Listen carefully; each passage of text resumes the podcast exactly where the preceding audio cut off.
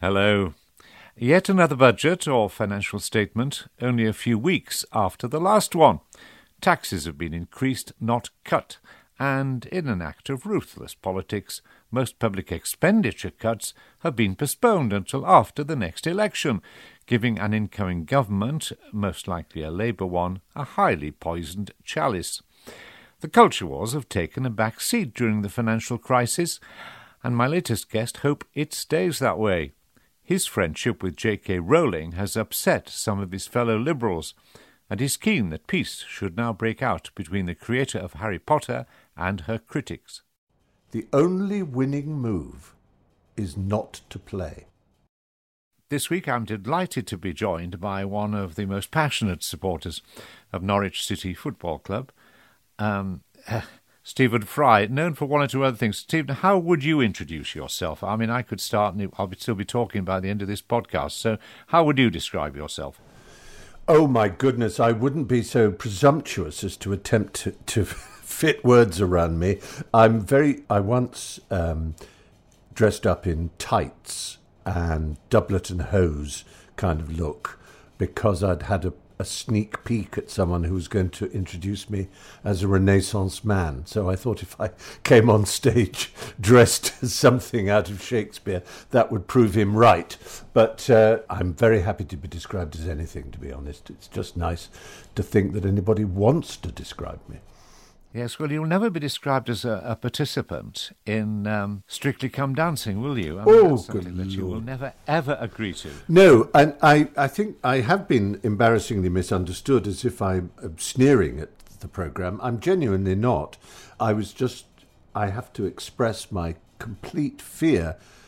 In fact, it's stronger than a fear. It's a phobia in the sense that it's used as both fear and hatred of dancing. It embarrasses me. There should be a word like phobia for embarrassment, which is, after all, the British national emotion. And I, I literally I have tears in my eyes if I see even like sort of 30 seconds of that program, which is the most I've ever managed to watch of it without turning over. Again, I have to emphasize it's not that I look down on the program or people who love it. Some of the people I most admire in the world are absolutely addicted to that program. It's just there's something in me that for some reason finds human bodies jerking about in time to music dressed in spangly clothes about as unwatchable as seeing someone's guts pulled out. I mean, it really is that bad for me, and it's quite. well, we've dealt with the BBC's most popular program. Uh, yes. But I want to ask you slightly more seriously. There's a big argument about the future of the BBC. It's clearly slimming down, and there's an argument about public service mm. broadcasting. I mean, at its basic, do you think the BBC, as it now is, not as it was, is worth saving? I do. And one of the reasons I do is that I spend a lot of time away.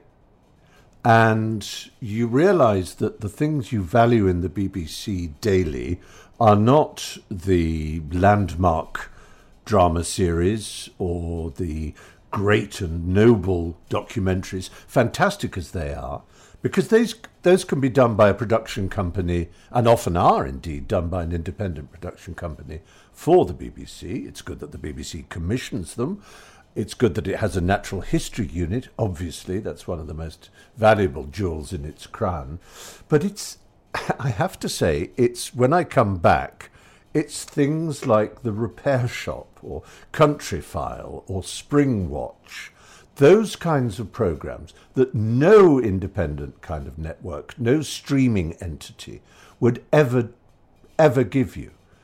Partly in the case of obviously Springwatch and, and its other seasonal variants, because they're live uh, and streaming by definition almost can't, you know, can't produce that. Although, having said this, Netflix is about to show Chris Rock uh, giving a live performance, their first ever live Netflix show. But that aside, so it is things like that. Now, obviously, in the past, the first thing I would say, with kind of special pleading, was the commissioning of new writing and new comedy in particular has been consistently one of its great strengths and still is you know you look at things like this country whatever i mean absolutely fabulous what the bbc is still doing but it has essential i mean some people would argue that okay, the BBC have done these things in the past. There are plenty of other ways of these things being made at the moment and in the future. And others then say, okay, look at market failure, look what the market can't deliver. And then they're left with saying, well, for example, local radio is essential and shouldn't be cut back as it is being, because that's something unique. Uh, it's got to make money internationally, but do you think it should concentrate on those things which it, are uniquely British, if you like? Gosh, I mean, yes, that has always been and will continue to be and remains one of the, you know, major features of the BBC and the things we value in it are where it speaks to the nation. And those of us who've made um, documentaries, say for the BBC, are always reminded by the commissioning editors that it's for a British audience primarily, even if you're getting some of your money from an independent producer or production company and you're hoping to sell it around the world, which would I mean, people don't need to know all this boring kind of commercial financial stuff. But if you have a an independent company, the BBC will pay you what is very confusingly called a license fee, but it's nothing to do with the license fee that viewers pay. That's to say, a license. They will pay you a license, which is. In other words, they're not going to pay for the complete budget. No. They'll give you a significant They'll sum, you and you have to go and find that money elsewhere. Yeah, and other people want the programme to be universal, globally sellable, and therefore not necessarily concentrating entirely on British life and culture and values and all the, all the things that the BBC is supposedly there to express and to reinforce. And so there is that problem. But that's getting too much into the. Uh, I mean, from the point of view of a viewer, and I am a viewer like everybody, more than I'm a producer. There isn't anybody, even Gary Lineker or Graham Norton, watch more television than they make. Um, so we're all consumers, and we all therefore have a view as consumers. And the anchor that BBC television is and radio. It's a place to go to. I'm trying to think of some some way of comparing it to to something in a, a village or a town, a, a, an amenity that you absolutely rely on but take for granted. I suspect that if the real enemies of the BBC ever got their way, it would be I'm going to annoy a lot of people if I say this. I, it, it would be a bit like Brexit. A lot of people who thought it was a good idea to leave Europe probably, if they're honest, now realise that it has thrown up enormous problems. They may believe those problems are worthwhile, and I've heard Brexit supporters say that that yes, there are problems, but we are free of Europe, and it's worth that. It's worth the enormous cost, the enormous losses that seem to be piling up. And similarly, people who are anxious to see the BBC destroyed, whether it's the Murdoch empire, which has always been an enemy for various reasons, obviously, or bust people who think it's politically too far uh, left or others who think it's politically too establishment, and all the various reasons people have for, for heaping scorn and derision and loathing on dear Auntie Beeb. They will only, when it's disappeared, if they manage to get their way and destroy it or make it simply something like public broadcasting in America, a kind of worthy, poor, unfortunate thing that can't afford to make any new programs but just shows, you know, educational, cultural, historic uh, kind of programs for a minority that may even have to use sponsorship or advertising or pledging and all the things that American public broadcasting does to survive. Only then will people go, oh, hang on. what have we destroyed? What have we done? And it is perhaps part of the age the last 25 years, this word disruption has been used a great deal. It started. Well, as if it's a virtue in itself, regardless of its consequences. And without people noticing, yeah, that it means breaking. You break things. Uh, if you break into somebody, you interrupt them. If you just break things down, you disrupt them. And Zuckerberg, his catchphrase in the early days of Facebook was move fast and break things, or move quickly and break things. I can't remember which, which adverb he used. But anyway, break things. And now, of course, he's trying to move slowly to mend things, because if you break things, they get broken. We're dealing with a situation here which is perhaps slightly less dramatic. The BBC isn't being destroyed, no bomb has been dropped, No. but it is being slowly, financially strangled. Yes. So it I and, and it's trying to survive at the moment by sort of salami sl- slicing. So a bit of the World Service goes and a bit of local radio goes, certainly after two hmm. o'clock. And people are taking these decisions without any form, as far as I can see, of public consultation. And I wonder if we're at a moment where we actually say, hold on, this is too big and important for the government to decide, or the BBC in its management form at the moment to decide. There needs to be that wider debate. Is that wider debate possible, do you think? It's very difficult, Roger. I mean, you and I are old enough to remember a time when there were figures who had a kind of authority in the world, who were grandees of the kind that we now simply do not accept in public life. And they were figures like Noel Annan and Peacock, the Annan Report, the Peacock Report. They were these reports that laid down a vision of what the BBC could be and should be and fed into the charter renewal and so on. And that happened in our early lifetime. And each one looked like a kind of revolutionary new look at the BBC. Have you read the Annan Report? People would say. Have you seen the Peacock Report?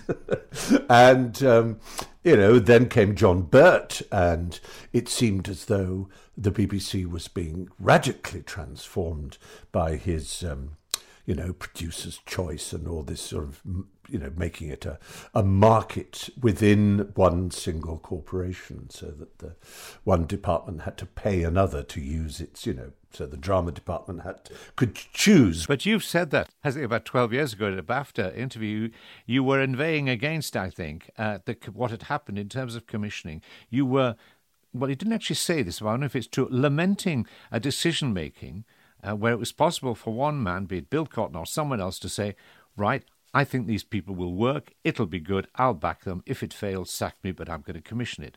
Then you were describing a situation even 20 years ago where there a number of people commissioning the same program, and it was very difficult to get that commitment and conviction and backing at the centre of the BBC. That was 12 years ago. People I talk Yeah. to now say it's even worse. Exactly right. It's moved. It's moved away even further from the idea of a creative producer, a creative commissioner who goes by gut, who reads the zeitgeist or whatever one wants to call it, and has a feeling about a particular new talent wherever it may come from, and goes for it. Yes, I mean that was. You think of Huw Wheldon in a tweed jacket and his bristling eyebrows and twinkly eyes, uh, saying, Well, go off and make it then. Now, of course, it's a lot harder, and I understand you can't quite do that the way the way Yeah, but the ascent of man and civilization, I think, resulted from people young. precisely The- that. Ken Russell's career was, you know, uh, you seem to know a lot about these musicians. Go off and make a film about Delius then, if you think it's interesting. And and Ken Russell made a film about Delius that is to this day one of the great achievements in television. But I I know that's the past. The thing is, I call it interference, and I spell it I N T E R F E A R. It's the fear in interference that it is, and this is hardly new, it is so much easier to say no than yes. If you say no, then you're not blamed for anything that follows, even if you've said no to something that in another place, on another channel or station, turns out to be a hit. So, in publishing, for example, there are people that are pointed out at literary festivals. She turned down the first Harry Potter book, people will say. And you, you kind of think, oh, that poor person, they're going to have to live with that and give their excuse every time. Ah, yes, well, you know, we had a firm policy that no children's book over 30,000 words could be published, and this was too long. So I didn't actually read it, and it was the fault of the policy, you know, all those sort of excuses, rather than an individual feeling. And in the film business, the independent film business and uh, t- television business, it's very clear to see that producers are a hugely creative force. And there's, I used to wonder why it was that producers, when a movie got best film, it was the producer that got given the award and held it up and said thank you, not the director or the writer. But I now understand, having worked in this business, that it is creative producers who take risks on talent, who find talent. Now, you know, if I if we look at comedy, for example, when I was growing up, as it were, just as I was leaving university and one looking around and discovering that there was this BBC, there were people like Paul Jackson and John Plowman who were young producers in comedy. They would go to Edinburgh and they would watch 70 comedy shows in two weeks. And they would see someone and go, Oh, I like them. They're, they're extraordinary. And they would go round and say, Do you fancy putting together a show for the BBC? Do you think you could do a pilot? Do you think? And that that would be it. No one else would be involved, you know, obviously. Yeah, but crucial to that, Stephen, is a controller or a commissioning head who delegates authority to producers yeah. and backs them. That's right. And what you now have, people keep telling me all the time from within the BBC and elsewhere, seven, eight, ten people involved in decision making. And then before they make the decision, they look at will which particular grouping will this appeal to in the belief now that the audience is so fragmented yeah. That it's almost impossible to produce anything that will appeal across the generations. Are they right about that? That, that it is now impossible to make comedy for a large audience? Well, it's certainly true that the young don't look to the BBC in the way that I did when I was young. They don't think, gosh, you know, I, well, the first time I went into Television Centre and was wandering around where the studios are on, on the ground floor, the, the green, the red, the blue areas in the, the circular building. And, and I saw David Jason and I saw Ronnie Barker coming out of a lift. And I was like, oh my goodness, you know, I felt like a, a, painter who'd arrived in 15th century, 16th century Florence, you know. Oh, there's Michelangelo. Oh my goodness, look. Uh, no, it was just, only he'd be in Rome, of course. Yeah, but, but you see, the, people would say that's changed because we don't all sit it has television changed. set that's now. What I mean. so many alternatives, although yeah. 9 million will which some programs. So if you were head of comedy now at the BBC, both radio and television, would you accept that or what would you do? To say this is what we can do at the BBC with comedy that may not be done elsewhere? I mean, I think there's a lot of what they do that's you know close to being very right. Uh, they do do new kinds of comedy program, and you look at the big successes of the across television. They're not all BBC, but things like you know the Detectorists, or Derry Girls, and This England, and pr- programs like that that are unusual and and ghosts that have been instantly sold to America for changed format rights and so on that have and that are uh, that have young and unsung corners of England, like its deep rural fastnesses, are wonderfully explored and they are very different. I think it's the fault of the culture that there is no coherent centre, there is no focus. I mean, I remember when we did in 19, what was it, 89 or something, the last series of Blackadder, and I was talking to some BBC executive uh, who was saying, uh, yes, well, the army, it's wonderful to see the army. I said, oh no, don't you know? That series was not about the army or the First World War, it was about the BBC and the generals and the staff were the, the, the and he was going, What? I, I kind of eventually twinkled and said, I'm kidding. But actually, there is and always has been a big comparison between the army and institutions like the BBC, which is to say, there are staff officers and there are field officers in, in an army. And the staff officers are hated at the front line because they're not field. And if they've never been field officers, they're not trusted. Similarly, in the BBC, if the people in management and executive positions are not and have never been programme makers, then how can you respect them? On the other hand, if you take out all your great field officers from the trenches and the front line and put them in a chateau, you know, 20 miles behind, you're wasting brilliant field officers. And similarly, if you take your great producers out of making programs and put them behind a desk and make them executives, so you've got a double problem. How do you solve it? How do you have reliable, trustworthy executives and managers and active and wonderful program makers if there's this divide between the two? Uh, but there's another question here, isn't it? Is whether any individual, as happens at the moment, I think with the BBC and with Channel 4, the assumption that any one individual should be in charge of content. Mm. Because even Renaissance figures would struggle. Yeah. Some people argue for. And of course, it's very different times now, but it's a return to a situation where you have, if you like, barons somebody really in charge of co- comedy, somebody really in charge of science and others, with the ability to commission and take decisions and be answerable afterwards, not before. I agree. And not to be afraid of failure, not to be afraid that that, that first thing they commission might not do very well, might be might get bad reviews and, and, and small audiences. But, you know, to, to give them a chance to fail is important. But the tighter the margins and the budgets and everything, the harder it is to have such a, a culture of, of risk. If you yeah. don't do that, Stephen, people will, in the end, will say, well, why are we paying the license fee? I agree. One of the reasons for the license fee was supposed to be that it gave you a guaranteed income so that you could take risks yep. that aren't as easily taken in the commercial sector.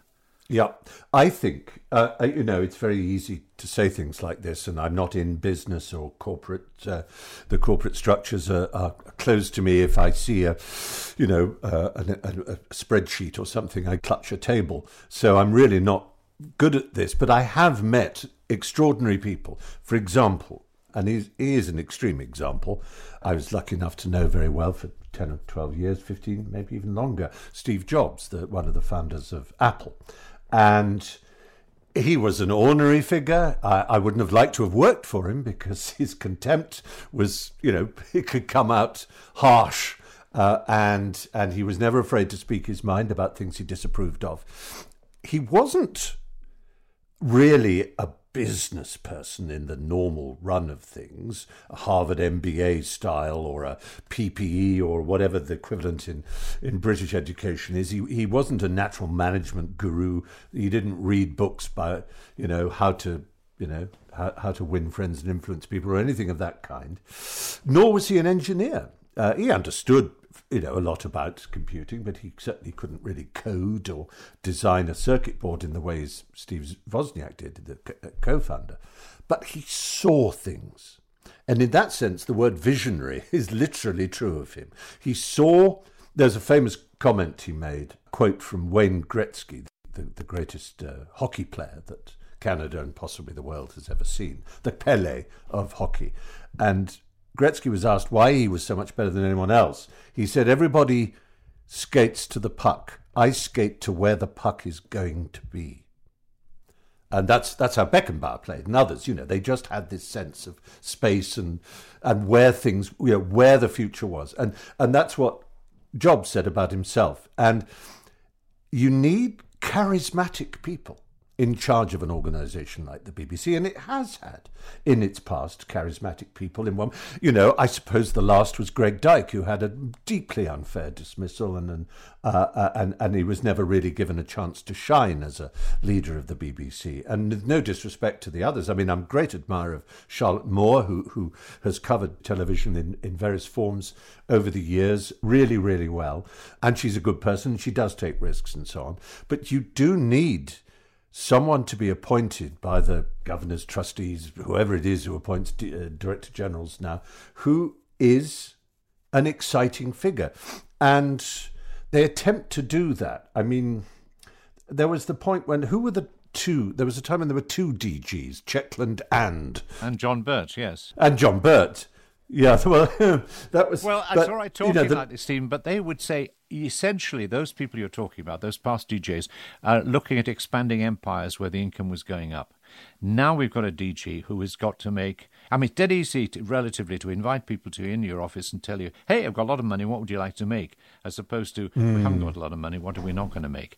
And so they're under pressure, but they're under pressure culturally as well in two ways, aren't yeah. they? One is there's a big battle going on in partiality, uh, where a lot of young people don't understand the concept, and a lot of other people think impartiality means protecting the government in power and not being too critical. So that battle is going backwards and forwards. The other one is this fear of offence in the culture wars, uh, where you talk to, I'm afraid a lot of it comes down to transgender and so on. When you talk to producers and editors who are really scared and walk away, if possible, from that area, health warnings in ridiculous places. I mean, we're now getting them. Shakespeare plays have health warnings in front of them and so on. There is a fear that is almost tangible. And yet, the comedy you were involved in the past, whatever, was almost deliberately sometimes, how can I not say challenging? Yeah. I won't say oh, offending, oh, but challenging and were wonderfully funny. Are you more scared now of offending people than you were? Um,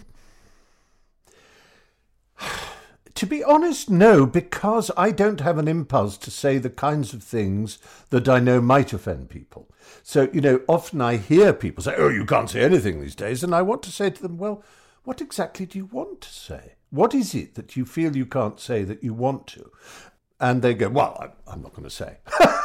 Go, well, you can say to me, I'm not going to cancel you. Just tell me. Quietly whisper in my ear the thing you want to say that you feel you can't.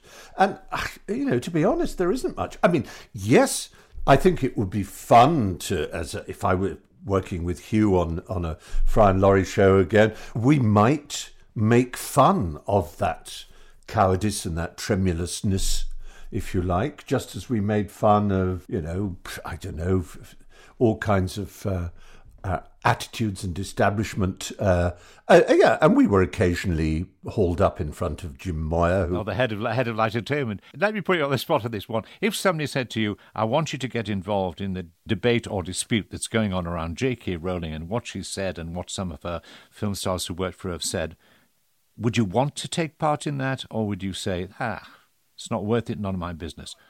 No, I wouldn't. I wouldn't. Um, I, I, definitely wouldn't because I'm aware that you are you are talking about a, uh, an issue where, where two sides are, are very sore and and very very anxious about their enemies, and uh, I just can't.